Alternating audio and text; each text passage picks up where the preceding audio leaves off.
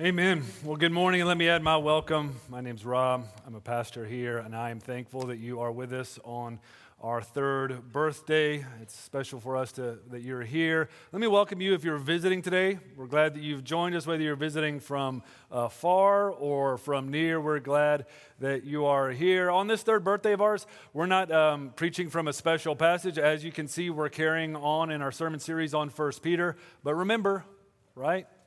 First Peter a letter to a young church. And in this passage, Peter talks to leaders of a young church. In this passage, Peter talks to young people of a young church. So, like teenagers, 20 somethings. Peter talks to you, and there are warnings and instructions in here for us um, that we would do well to listen to if we want to grow into the kind of church that God desires. And so let's pray and then let's dive in. Pray with me. Mighty and merciful Father, by your Spirit, open our eyes. Give us, give us ears to hear of the hope that we have in Christ. Father, wherever we're coming from this morning, each and every one of us needs to see Jesus. So, by your Spirit and for your glory, may we see him. We remember, God, that the grass withers and the flowers fade, but your word, Lord, it lasts forever. Amen. All right, we're here at the beginning of 1 Peter chapter 5, and in these verses, Peter talks about power and authority and where it rests in the life of the church. And let me just ask you think about recent church history here in America and think about power and authority in the life of the church. What comes to mind?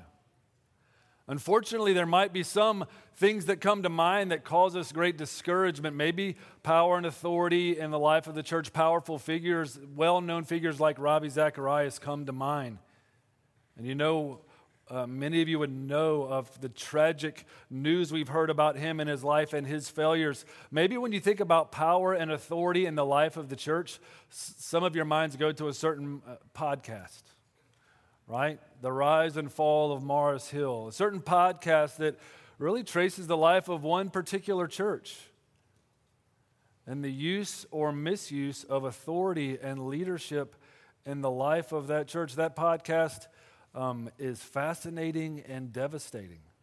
Right? I, I, would encourage you to listen to it, not so that, you know, kind of voyeuristically you can look in and see, wow, look at that church. It's really messed up. You know, glad we're not there but to look at it and, and humbly realize um, the same brokenness that existed in leaders there exists in leaders here, right? The, uh, we need grace to save us from that. We, we listen to that podcast, and it drives us to cling to the words that we're about to study here in 1 Peter and say, God, may we live in light of these and save us from ourselves.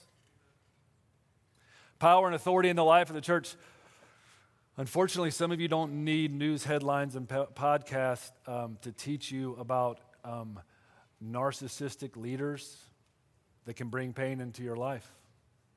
Right? Like you've known full well the pain that you can experience in the life of churches and from Christian leaders. Some of you know that story.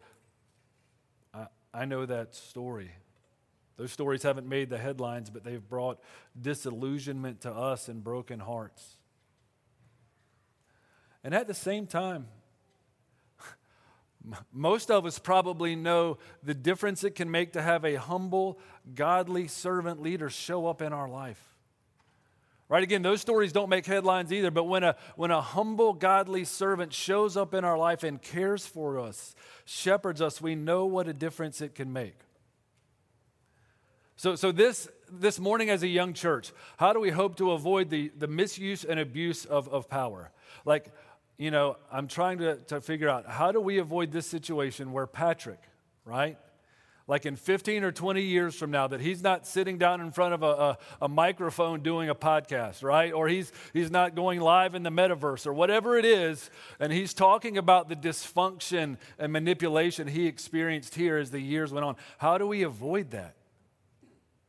Well, we listen to God's word right here.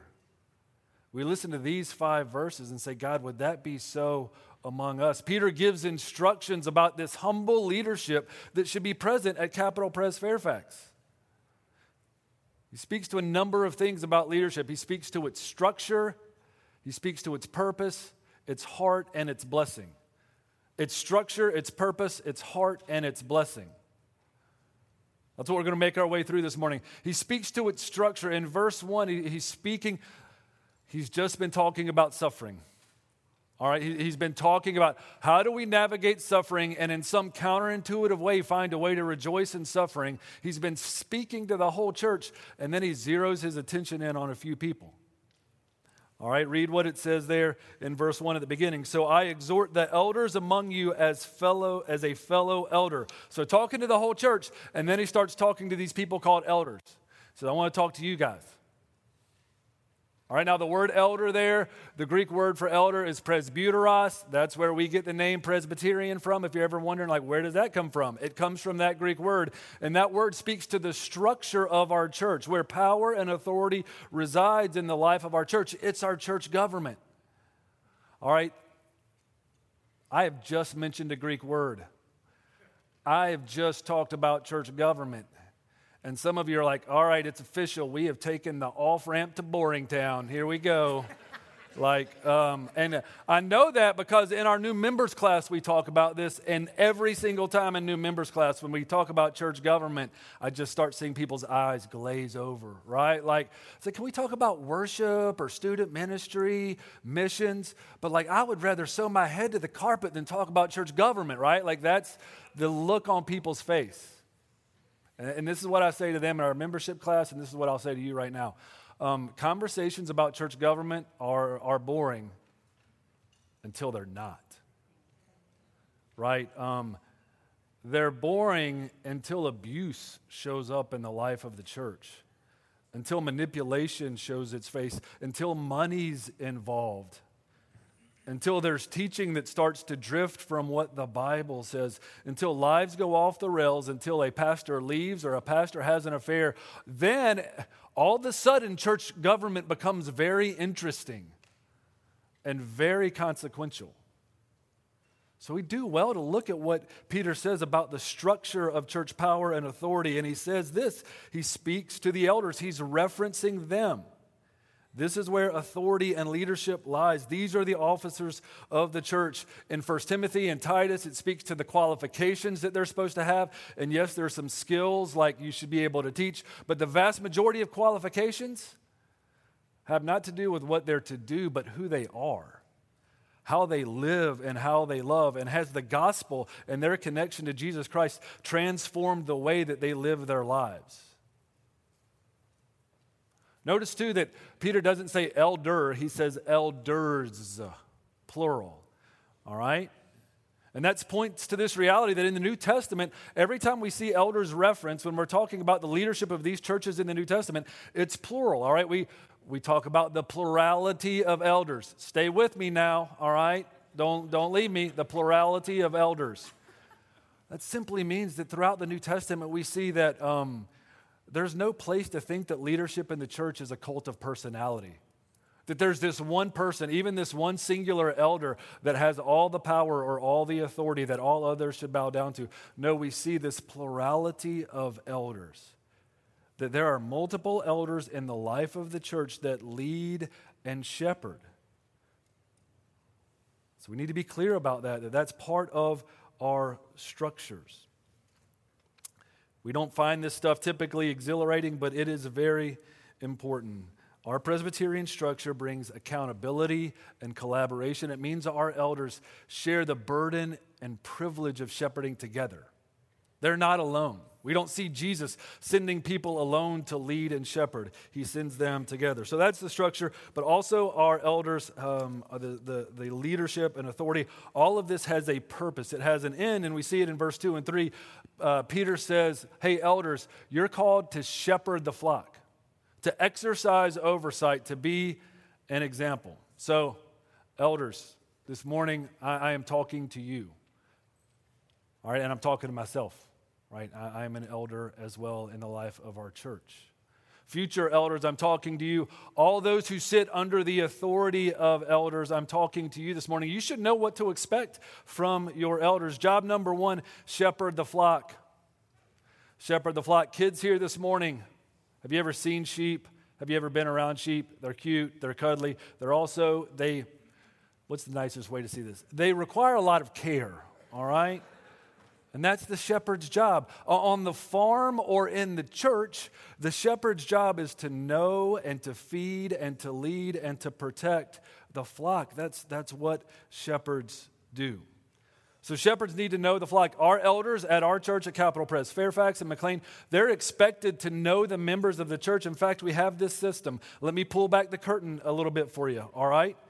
Um, our elders, all of them, are connected to the flock either through community groups or what we call independents, those that aren't in community groups. So if you're a member of our church, you are connected. You have an elder that's supposed to, to shepherd you, all right? And so you should know them either because you're an independent and you've been connected to them, or you're in a community group and your community group is connected to an elder. So, question for you here this morning Do you know your elder? Does your elder know you? All right? If you don't know the answer to that question, come speak to me or Chelsea or others after church. We'd love to help you get connected. Email us and we will help you get um, connected. That's why membership is important too, all right? I'm not going to give a membership talk, but that's why it's important. It connects you to this leadership and shepherding structure in the life of our church. Why? Because when all hell breaks loose in your life, Elders are there to walk with you and walk beside you and point you to Jesus. Right? When you come up uh, across this like confusing part in the Bible and you're like, what in the world does that mean? You can go to your elder and say, hey, can you help me find an answer to this? When you come to this very clear teaching in Scripture and you understand exactly what it means, but you don't know exactly how to apply it to your very confusing political campaign job or your very confusing dating life, Elders are there to say, okay, let's walk through this and think, what does this te- scripture teach us about your life as a high schooler? Are you lost when you're trying to lead your family spiritually? We've all been there. Elders are there to come alongside you and walk with you. They shepherd us individually, and our, our, our elders also shepherd us as a church family on the corporate level. It says exercise uh, oversight, authority in the life of the church. So, what does that mean? What does that look like? It means that, hey, Pastor Rob's not the final decision maker, right? Our elders are. So, when it comes to, I don't know, issues like COVID response, we're not sitting around here just doing what Rob thinks is best. Thank the Lord, all right? Um, but our, our elders get together and pray and work with our staff and our volunteers and try to navigate this. Uh, ministry decisions, budget decisions, ministry partners, all of those things. Our elders get together and not as some kind of corporate board, but as shepherds who care and love and humbly serve the flock. They get together and meet and pray about those things. That's the purpose. It's shepherding. Structure, purpose, the heart. Because Look at, look at 1 Peter. Look at those verses 1 through 5. He doesn't just say this is what you do, but he says this is how you do it. Like, sure, there are qualifications you need to have to be a leader and to be an elder. There's qualifications, but here's where Peter gets a little nosy, all right? Like, he gets all up in, in your business a little bit because he says, I want to talk about motivations. I want to talk about why you're leading. He says you should do it willingly. Shepherd not under compulsion, but willingly as God would have you. All right? Like there's no place for leading in the church and being an elder just like out of guilt. Like, well, or like uh, that's the next natural thing. Like I, I'm in my 30s now, I got a mortgage payment. I'm slightly afraid that I'm filling my tax stuff out wrong and going to get arrested. And I guess this is the season of life where I just become an elder or a church officer. Like that's what you do now, right? The scripture doesn't speak to that. Right now, it's because um, you do it willingly, not under compulsion, because you've realized all that you've received from Jesus, and out of joy and out of gratitude and, and out of a love for this flock, you say, okay, I'm going to step in and I'm going to shepherd and I'm going to lead and I'm going to serve. That's, that's the motivation there. You do it eagerly, not for shameful gain. Not for shameful gain. You don't pursue leadership for shameful gain. And Peter probably has money in mind here, finances, and goodness knows we can see where there's been abuses uh, there in the life of, of the church. Um, but money's not the only thing we can be greedy for, right? Like, not only thing we pursue. We could just maybe want to be a leader because we're greedy for attention. Like, I just love people to think I would love for other people to recognize how awesome I already know that I am, right? Like that can be a reason for stepping into leadership. Or maybe we just maybe we just want inside information. Eh, I just want to be a leader because I'm kind of greedy to know what's going on behind the scenes, and I just want to. Or maybe it's just power and authority. We step into those places so we can get things. Peter says, never step into leaderships for what you can get. It's about what you can give. It's not about trying to arrive at a platform somehow to be seen. We can be well sure of this. No one looked at the shepherds of the ancient world and thought, wow, really want to be one of those. That's great. I really envy their job. It says, don't do it for shameful gain. And he says, be an example. Verse 3 be an example. Don't be domineering over those in your charge, but be examples. Uh, domineering there shouldn't be tyrants in the life of the church and church leadership. And unfortunately, all too often there are. Sometimes ministry can just be this narcissism magnet, right? And it can be a place where people can exercise their power and be a bully. And that just shouldn't be the case. Peter says, be an example. Your godly lives, servant leaderships, that's what it should look like. So if you're here this morning, he's, he's speaking to elders, but if you're leading in any way, community group leaders, a board of women, deacons, these questions are a heart check. Right? What's your motives for leading? Are you doing it for what you can get or what you can give? How are you leading? Are you kind of a bully? Are you intimidating? Or are you gentle? Are you shepherding? Um, and we'll get to this in a bit. Peter's not uh, calling you to perfection. All right? He, He's well aware that we are broken people and imperfect people. But He is calling us to examine how we lead and why we lead. And He is calling us, by God's grace, to lead in a particular way.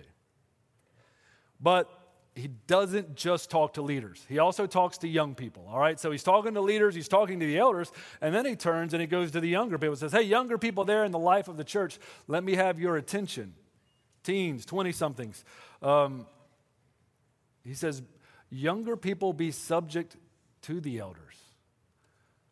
Why, why does he do this? Why does he kind of all of a sudden call out the young people and say, hey, heads up, let me call you to be subject to the elders? Because I do think there's this phenomenon. Uh, you know, I used to read those verses that talk about the younger people and be like, oh, yeah, he's talking to me. All right, he's not talking to me anymore, unfortunately. Um, but if you're a younger person, he is talking to you. And I think when I was in the younger generation and those that are there now, now and really throughout all of time, there is this tendency, um, really kind of almost a pride to say, like, well, the, the, older, the older crew, the older generation, I'm not sure they know what they're talking about. They really don't get me, they really don't get life. And so I'm going to kind of check out a little bit. Came across this quote from Mark Twain uh, that made me think of that. He said, When I was a boy of 14, my father was so ignorant, I could hardly stand to have the old man around. Uh, but when I got to be 21, I was astonished at how much he had learned in seven years, right? Um, maybe you're here, you're in your 20s, uh, you're a teenager, and you're like, yeah, when I go to church, it just seems irrelevant. It, it's just kind of backwards. I don't get it. I don't connect with it. And full disclosure, I've been there. I, I was there. I can understand that. And I'm sure even that cynicism sometimes is reinforced when you see leaders that are uh, that, that are not setting an example of a godly life. When you, when you show up and you're feeling like, hey, these social issues I care about, no one ever talks about those. Um, so I can see where that cynicism would build and, and, and grow. Uh, I, I want to be um, completely honest and say that uh, young people, this isn't a perfect church.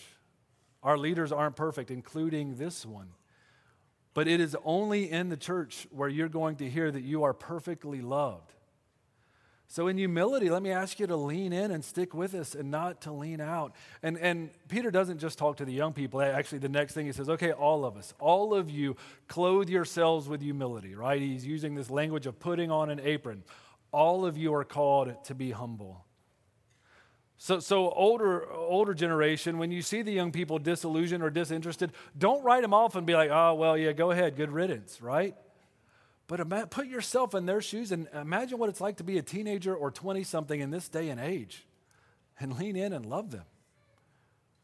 My prayer is our church family would be marked by humility, right? That, that marrieds and singles would come and, and defer to each other and love each other, that women and men would, would humbly defer to one each, each other, that different people from cultures and ethnicities would come in and, and give each other preference and exercise humility, right? Republicans and Democrats come in and love each other and exercise humility. Virginia fans, Virginia Tech fans, Carolina fans, we're not going to come in here and boast about our victories, all right, in the tournament. We would never do that. Peter says, um, listen, leaders, younger people, all of you, exercise humility. Clothe yourself in humility. Here's a problem, friends. We're not very good at doing that, right? Like, if we had a default setting in and of ourselves apart from Christ, our default setting uh, is set to pride. We are proud people, and so we struggle to show this kind of humility.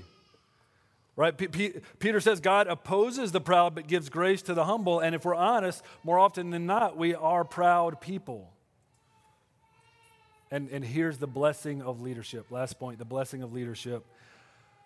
The blessing in all this, um, the good news in all this, the only hope that we have to be able to live this humble life, to exercise this kind of humble leadership, is the fact that we have a chief shepherd. Right? That's our hope. Our connection to Him is our only hope to be able to live this way. Our only hope to, to be able to lead and love this way is our connection to the chief shepherd. Again, Peter just talked about being clothed in humility. All right, my imagination has to wonder when he's talking about being clothed in humility, does he remember his Savior, Jesus, creator and sustainer of all things, wrapping a servant's towel around his waist and bending down before him and washing the dirt off of his feet? That's the chief shepherd. That's what Peter saw and witnessed. Um, gifts are things that you give on, on anniversaries and birthdays. Uh, when you leave here, you'll get this little gift. It's, it's the book of Philippians. Uh, it's got a little kind of journal that goes along with it. Uh, it's one of my favorite books, and this is one of the reasons why it's my favorite because it talks about our chief shepherd in this way. Paul says, Have this mind among yourselves, which is yours in Christ Jesus. He says, Because you're connected to Jesus, you have this, this mind, this attitude. And when he talks about Jesus, he says this Who, though he was in the form of God, did not count equality with God a thing to be grasped, but emptied himself, taking the form of a servant, being born in the likeness of man, and being found in human form. He humbled himself by becoming obedient to the point of death, even death on the cross. Therefore, God has exalt, highly exalted him and bestowed on him the name that is above every name, so that at the name of Jesus every knee should bow in heaven and on earth and under the earth, and every tongue confess that Jesus Christ is the Lord to the glory of God the Father. Our chief shepherd humbled himself and gave his life up. If you go back to the beginning of 1 Peter, you see there he uses this term. He says, Listen, elders, I'm talking to you as a, as a fellow elder, a co elder. That's, that's humility on his part, right? He's an apostle. He could say, hey, listen up, I'm an apostle, check it out. But he, he humbles himself, hey, I'm right there with you. And then he talks about this. He says, you guys realize we've witnessed Christ's suffering. We've seen Christ. We know what we have in him. And because we've seen who Christ is and what Christ done and what we have in him, we can go lead and love this way. That's the only way you're going to do it. Peter knows that's the only way they're going to do it if they see what they have in Christ. You know, when he calls them to shepherd, when he calls them to shepherd, I wonder if he thinks about how Christ restored him. Remember how Christ restored Peter? Peter the failure, Peter the coward, Peter abandoned Christ. He restores him. And what does he say to him when he's restoring? Peter, do you love me? Of course you love me. Feed my sheep. That's how he restores them. Feed, be a shepherd. Feed my sheep. That's what I'm calling you to do. Experience my grace and restoration in such a way and point others to it. Hey, full disclosure, our leaders and elders and deacons and board of women are imperfect people and they're not going to have all the answers. Some of them just heard me say that their job was to walk with you when all hell is breaking loose in your life, and they're thinking, I don't know what to tell them then. Well, all they need to do is point you to Jesus. That's what they're to do. That's what you're to do. When you don't know what to do, go to Jesus. Because think about what Peter does in this letter. This whole leader, what, letter, what does Peter do again and again? He points people to Jesus. In your families, look to Jesus. In your sufferings, look to Jesus. When the government's lost its mind and Nero was bringing down persecution, look to Jesus. When people ask for the reason of the hope that's in you, point them to Jesus.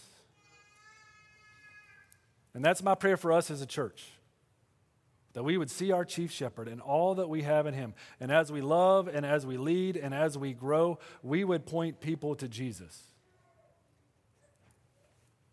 Let's pray.